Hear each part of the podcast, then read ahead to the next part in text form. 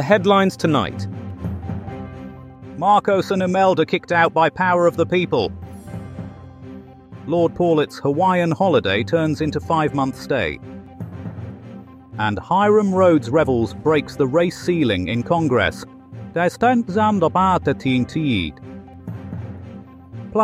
coming up, a special report on the controversial new diet craze. Eating your own words. High in fiber, low in substance. Those are the headlines. Stay tuned, or you'll miss the madness. News Bang! Unraveling the knot of untruths one thread at a time. 13 Ernestine, 1986. Prominent Filipino dictator Ferdinand Marcos has been removed from power by a force greater than he could ever have imagined people power. The non-violent revolution, which cost an estimated $4.99, plus postage and packaging, saw the corrupt ruler of the Philippines fall to a barrage of politely worded letters and strongly worded carrier pigeons. Marcos, whose regime was marred by allegations of corruption and not bothering to call his mother on Mother's Day, fled Manila in his homemade diamond helicopter with wife Imelda, the real brains behind every despotic decision since 1632 BCE. Said one eyewitness, it was like they'd seen a free Versace sample sale without a queue. In their place stepped Corazon Aquino, who shed her housewife persona to don reggae beats and miraculously become president. A fairy tale ending for democracy as bland as rice pudding or porridge if you prefer. And so began the age of Aquino, a new era for the South China Sea. Ipwetai, Edison, 1843. In 1843, Lord George Paulet was sent by the Royal Navy on a routine commando mission to Hawaii, or as it was then known, Hey, a tropical paradise full of cheery natives and grass skirts. His orders were clear find a nice beach, drink pina coladas, and chip in with the chores. However, in what can only be described as an overreaction, he decided, without consulting Whitehall, mind you, to nick the joint. Using nonsense tactics such as intimidation and hand signals no one could understand due to his accent, Paulet managed to take control of the island for five whole weeks before anyone back home noticed. Cue an international incident of coconut sized proportions. Enter stage left. America, land of the free, armed to their eagles with democracy. Sending some warships which they just happened to have lying around, they sailed into Hay Harbor with all guns blazing, which is impressive when you realize how long it took them to load back then. Rescued Her Highness Queen Lollipopsalot from those dastardly Brits. I mean British forces. Normality resumed faster than a hula girl's hips. 1870. On this day in 1870, America shook on its eagle like foundations as a bold new step into the future took place. In a move that would change the whitewash of politics forever, Hiram Rhodes Revels, part man, part quilt, became the first African American to serve as senator in Mississippi. It was no easy feat for Hiram. He faced fierce opposition from leaders like Slavery Zachary and KKK Washington. Born free anywhere but here, he overcame incredible bigotry and even got elected by pulling his impressions of Honest Abe out at Klan parties. Hiram paved the way for other black men not to be underrepresented on Capitol Hill. Twelve in total have now served in Congress. They've even let women in now. News Bang, a wake up call for the willfully blind.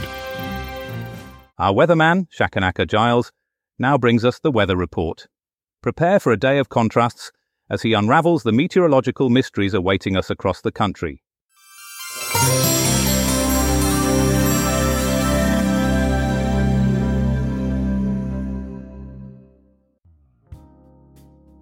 Starting in the southeast, where it'll be a bit like a damp dishcloth tomorrow morning. But by afternoon, the sun should come out, as if Mother Nature's decided to hang her laundry out to dry. Over to the Midlands, where it'll be a bit nippy, like a cheeky nip from a bottle of brandy. But don't worry, it'll warm up by midday, just in time for the annual Pancake Day races.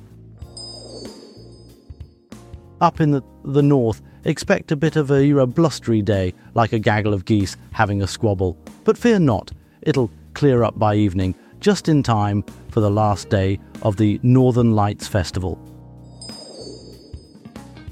And finally, in Scotland, it'll be a bit of a mixed bag, like a bag of pick and mix sweets. Expect a bit of rain, a bit of sun, and a bit of wind, like a game of weather roulette. In summary, then, a bit of a, a hood of a damp start, a cheeky nip, a blustery squabble, and a game of weather roulette. And that's all the weather.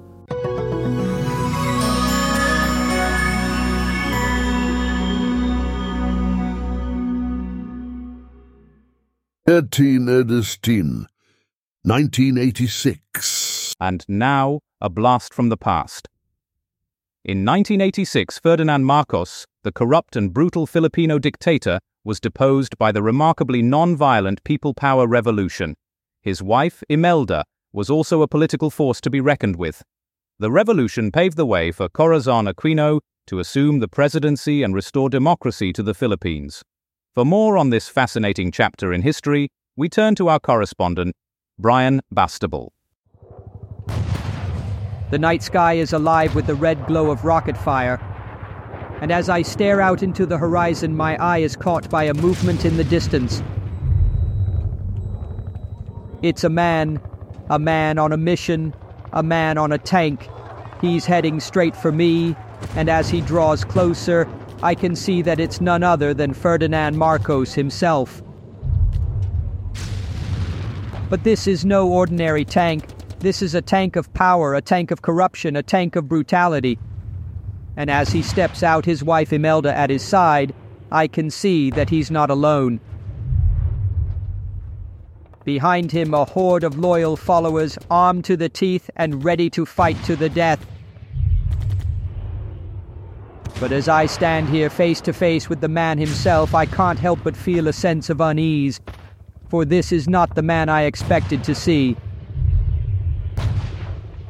This is not the man who ruled with an iron fist. This is not the man who was ousted by the People Power Revolution. This is not the man who was forced into exile. No, this is a man who has been reborn.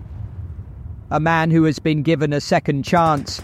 A man who has been given the opportunity to make amends. And as I stare into his eyes, I can see that he knows it too. He knows that he has been given a chance to right the wrongs of the past. He knows that he has been given a chance to make a difference. And as he raises his hand, I can see that he is ready to take that chance. He is ready to make a change. He is ready to lead his people to a brighter future. But as I stand here, my heart filled with hope, I can't help but wonder will he succeed? Will he be able to overcome the demons of his past? Will he be able to make a difference? Only time will tell, but for now I stand here in the heart of the revolution, ready to report on the events as they unfold. Brian Bastable, Newsbang, reporting live from the front lines of the People Power Revolution. Peter KTT, 2020. Gui Minhai, a Hong Kong based writer and publisher, was sentenced to 10 years in prison for intelligence violations. Minhai, who authored around 200 books under the pen name Ah Hai, is one of three shareholders of Causeway Bay Books in Hong Kong.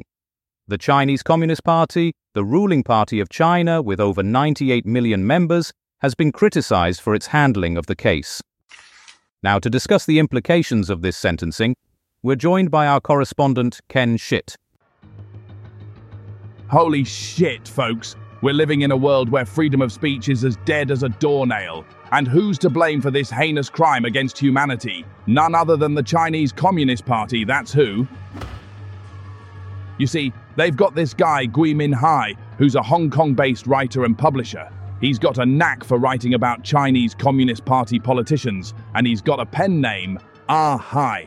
Ah Hai, if you ask me, is a total badass. But the CCP doesn't see it that way. They've sentenced this guy to 10 years in prison for intelligence violations. What the hell does that even mean? Is it a crime to write the truth? Is it a crime to expose corruption? Well, if it is, then the CCP is the most corrupt organization on the planet. Gui Minhai has written around 200 books, and he's one of three shareholders of Causeway Bay Books in Hong Kong. But the CCP doesn't give a damn about that. They want to silence him, and they'll do whatever it takes to make that happen.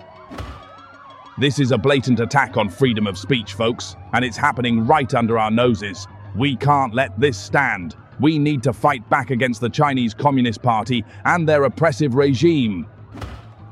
This is Ken Shit, signing off from Newsbang, and I'm here to tell you that we won't stand for this kind of bullshit. We'll keep fighting for the truth, no matter how hard it gets. So let's stand together, folks, and let our voices be heard. Let's show the Chinese Communist Party that we won't be silenced.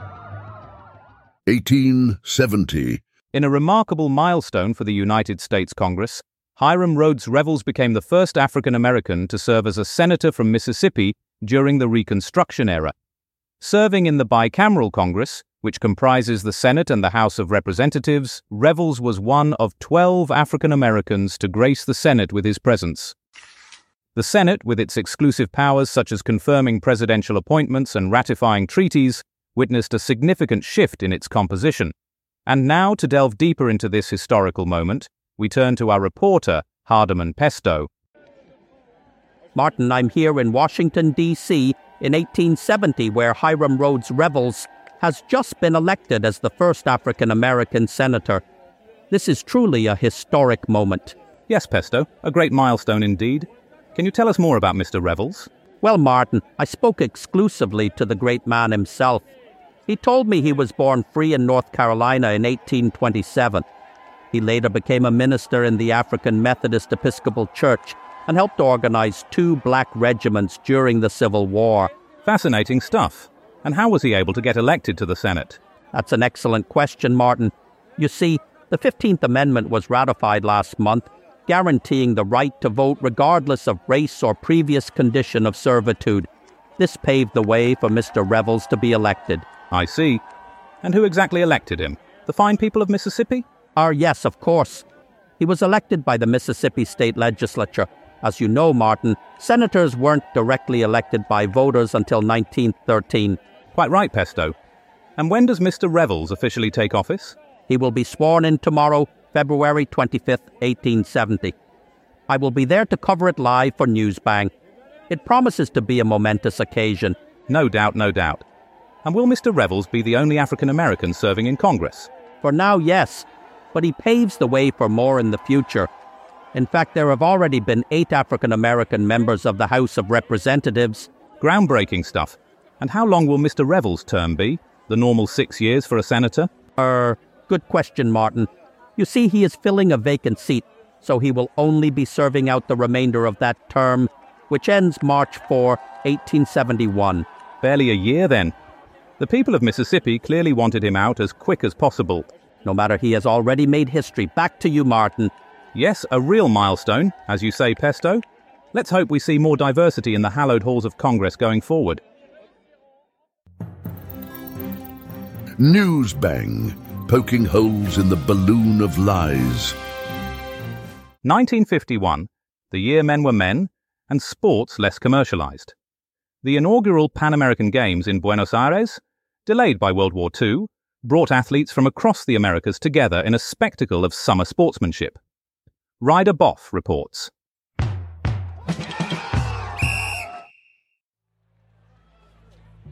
Ah, the year is 1951, a time when men were men and sports were, well, slightly less commercialized.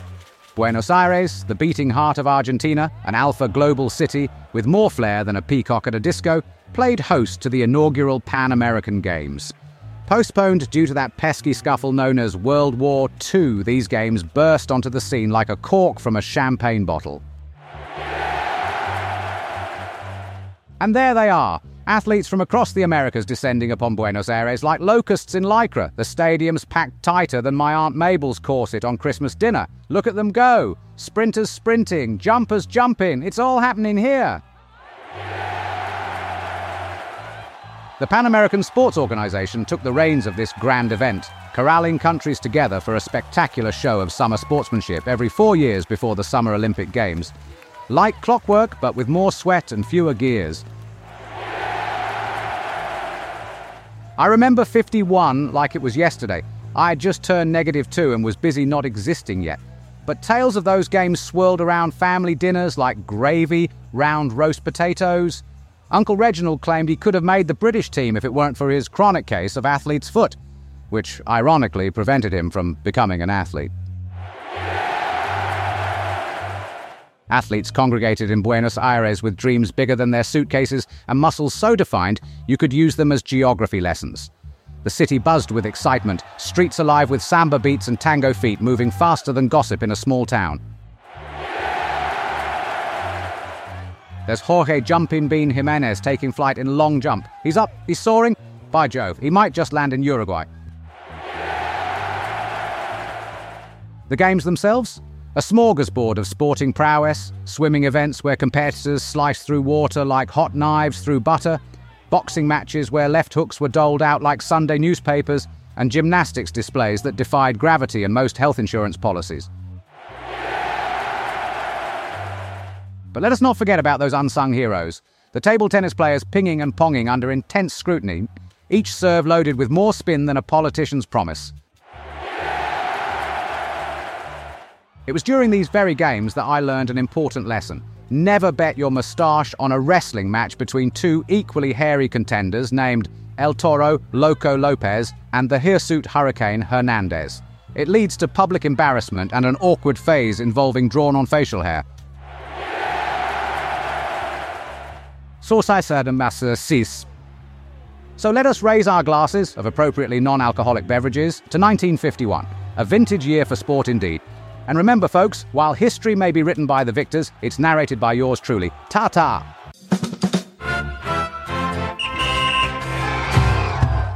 Polly Beep takes us on a nautical journey to 1933, where aircraft carriers dominate the high seas and tensions simmer. Brace yourself for a turbulent voyage as the world's most potent naval force flaunts its might. We're diving headfirst into the depths of history, all the way back to 1933. It's a veritable traffic jam of aircraft carriers, and the USS Ranger is leading the charge. She's the first purpose built aircraft carrier of the United States Navy, and she's not pulling any punches. No island superstructure, but she's still a sight to behold. Watch out for delays on the high seas as the US Navy is flexing its maritime muscles the largest and most powerful navy in the world. It's showing off its impressive tonnage and aircraft carriers. Aircraft carriers are the new kings of the ocean, having dethroned the battleship as the flagship of modern combat fleets. Meanwhile, we've got a convoy of wooden vessels making their way to the scrap heap. They're being replaced by nuclear powered warships carrying various types of aircraft. It's a turbulent time for seafarers as the winds of change are blowing strong. But it's not all smooth sailing. There's a diplomatic standoff brewing in international waters as aircraft carriers assert their autonomy and mobility. The ability to operate without territorial sovereignty issues is causing quite the stir. Expect delays and detours as the situation unfolds. In other news, a flotilla of seagoing airbases is projecting air power worldwide, bypassing the need for local bases. It's a game changer for global air traffic, and it's causing quite the commotion. So, buckle up, folks, it's going to be a bumpy ride. This is Polly Beep signing off from the choppy waters of 1933. Keep your eyes on the horizon and your rudders steady. Over and out. 1866. Next up, our science correspondent Calamity Prenderville with a journey back to 1866 when British ingenuity met Calaveras County, California, in a curious tale of a certain human skull.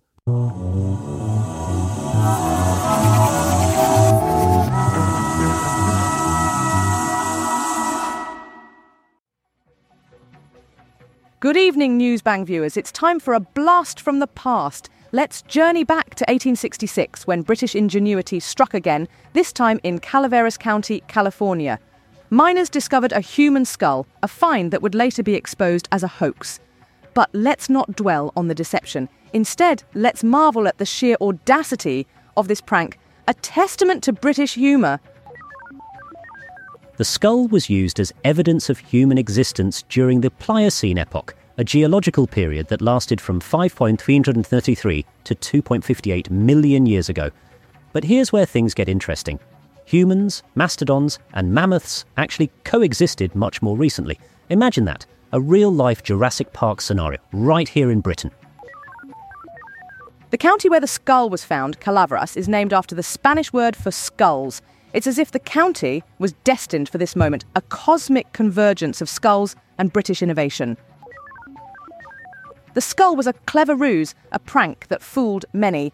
But it's a reminder that sometimes truth is stranger than fiction, and in this case, it's also a lot funnier. So here's to the British sense of humour, the miners of Calaveras County, and the human skull that started it all. This is Calamity Prendeville, signing off from Newsbang.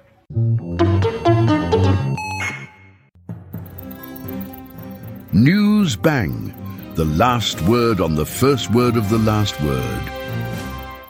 Sandy O'Shaughnessy, our royal correspondent, delves into a series of historical royal events, adding his signature humour to tales of Hawaiian occupation, family feuds, and imperial succession.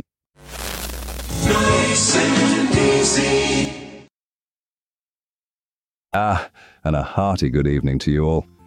It's your old friend Sandy O'Shaughnessy here, stepping in to bring you a wee bit of historical hilarity and royal ridiculousness.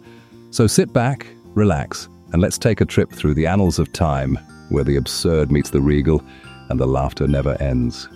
Ah.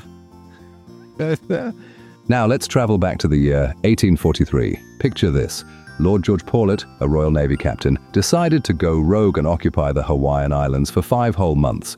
I mean, who among us hasn't had the urge to just up and take over a tropical paradise? But alas, it seems the British government didn't quite see the humour in it. Ah. I can just imagine the conversation. George, old chap, you've gone and done it now. You've occupied Hawaii without so much as a by your leave. We're going to have to send in the American warships to sort this mess out. Ah. and speaking of messes, let's hop over to the year 628. Khosrow II, the last great king of the Sasanian Empire, was having a bit of a family feud. His son, Kavad II, decided it was high time for a change in management and overthrew his dear old dad. I suppose it's a bit like when your own offspring decide they'd rather have pizza for dinner instead of your lovingly prepared shepherd's pie. But you know, with a bit more treachery and a lot less cheese. Ah. and finally, let's skip back to the year 138. Hadrian, the Roman emperor, was having a bit of a rough time in the family department. His first adopted son, Lucius Aelius, passed away before he could take the throne. So, Hadrian did what any good emperor would do. He adopted another son, Antoninus Pius, and made him his successor. Ah. it's a bit like when you've got a favorite pair of slippers and one wears out, so you just go and get another pair. Except, you know, with a bit more power and a lot less fleece. Ah. ah. ah. History, you old scamp always full of surprises and more than a few laughs. And speaking of laughs, I received a delightful letter from Mrs. O'Malley in Kilkenny. She writes, Dear Sandy, my husband has taken to wearing a toga around the house. He says it's to get in touch with his inner Roman. Any advice? Well, Mrs. O'Malley, I'd say embrace it. After all, who wouldn't want a bit of ancient Rome in their living room? Ah. so there you have it, folks another trip through the royal ridiculousness of history. But alas, all good things must come to an end. So, until next time, keep those letters coming and remember, see you later, alligator in a while, crocodile. This is Sandy O'Shaughnessy signing off.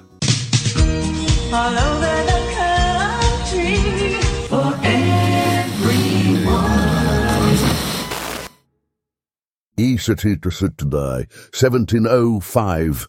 And now, a musical moment in history. In 1705, George Friedrich Handel's opera Nero premiered in Hamburg, showcasing the prowess of this German British Baroque composer. Handel, who later settled in London, composed masterpieces that elevated English church music and birthed new genres, while in Hamburg, he crafted four operas, leaving behind Almira as the sole survivor. Today, Hamburg, the vibrant heart of Germany, boasts a population of over 1.9 million. For more on Handel's life and legacy, let's turn to our culture correspondent, Smithsonian Moss. Now, at this point of the evening, we welcome listeners on FM who've just joined us.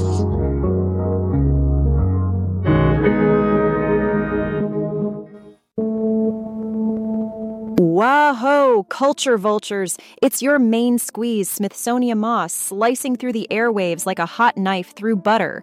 Tonight, we're time traveling back to 1705, where wigs were big, and the opera was even bigger. That's right. We're talking about the premiere of George Friedrich Handel's Opera Nero in Hamburg, the city that's like Berlin's cooler, less try hard sibling. Now, Handel, this dude was the rock star of the Baroque era, throwing down harpsichord riffs like Hendrix did with his guitar, except with less fire and more powdered wigs. He was the OG of the opera scene before he packed his bags and moved to London to spice up the English music scene with a little German sauerkraut. So, picture this it's 1705, and Handel's Nero is all the rage. The opera house in Hamburg is packed tighter than a can of German sausages.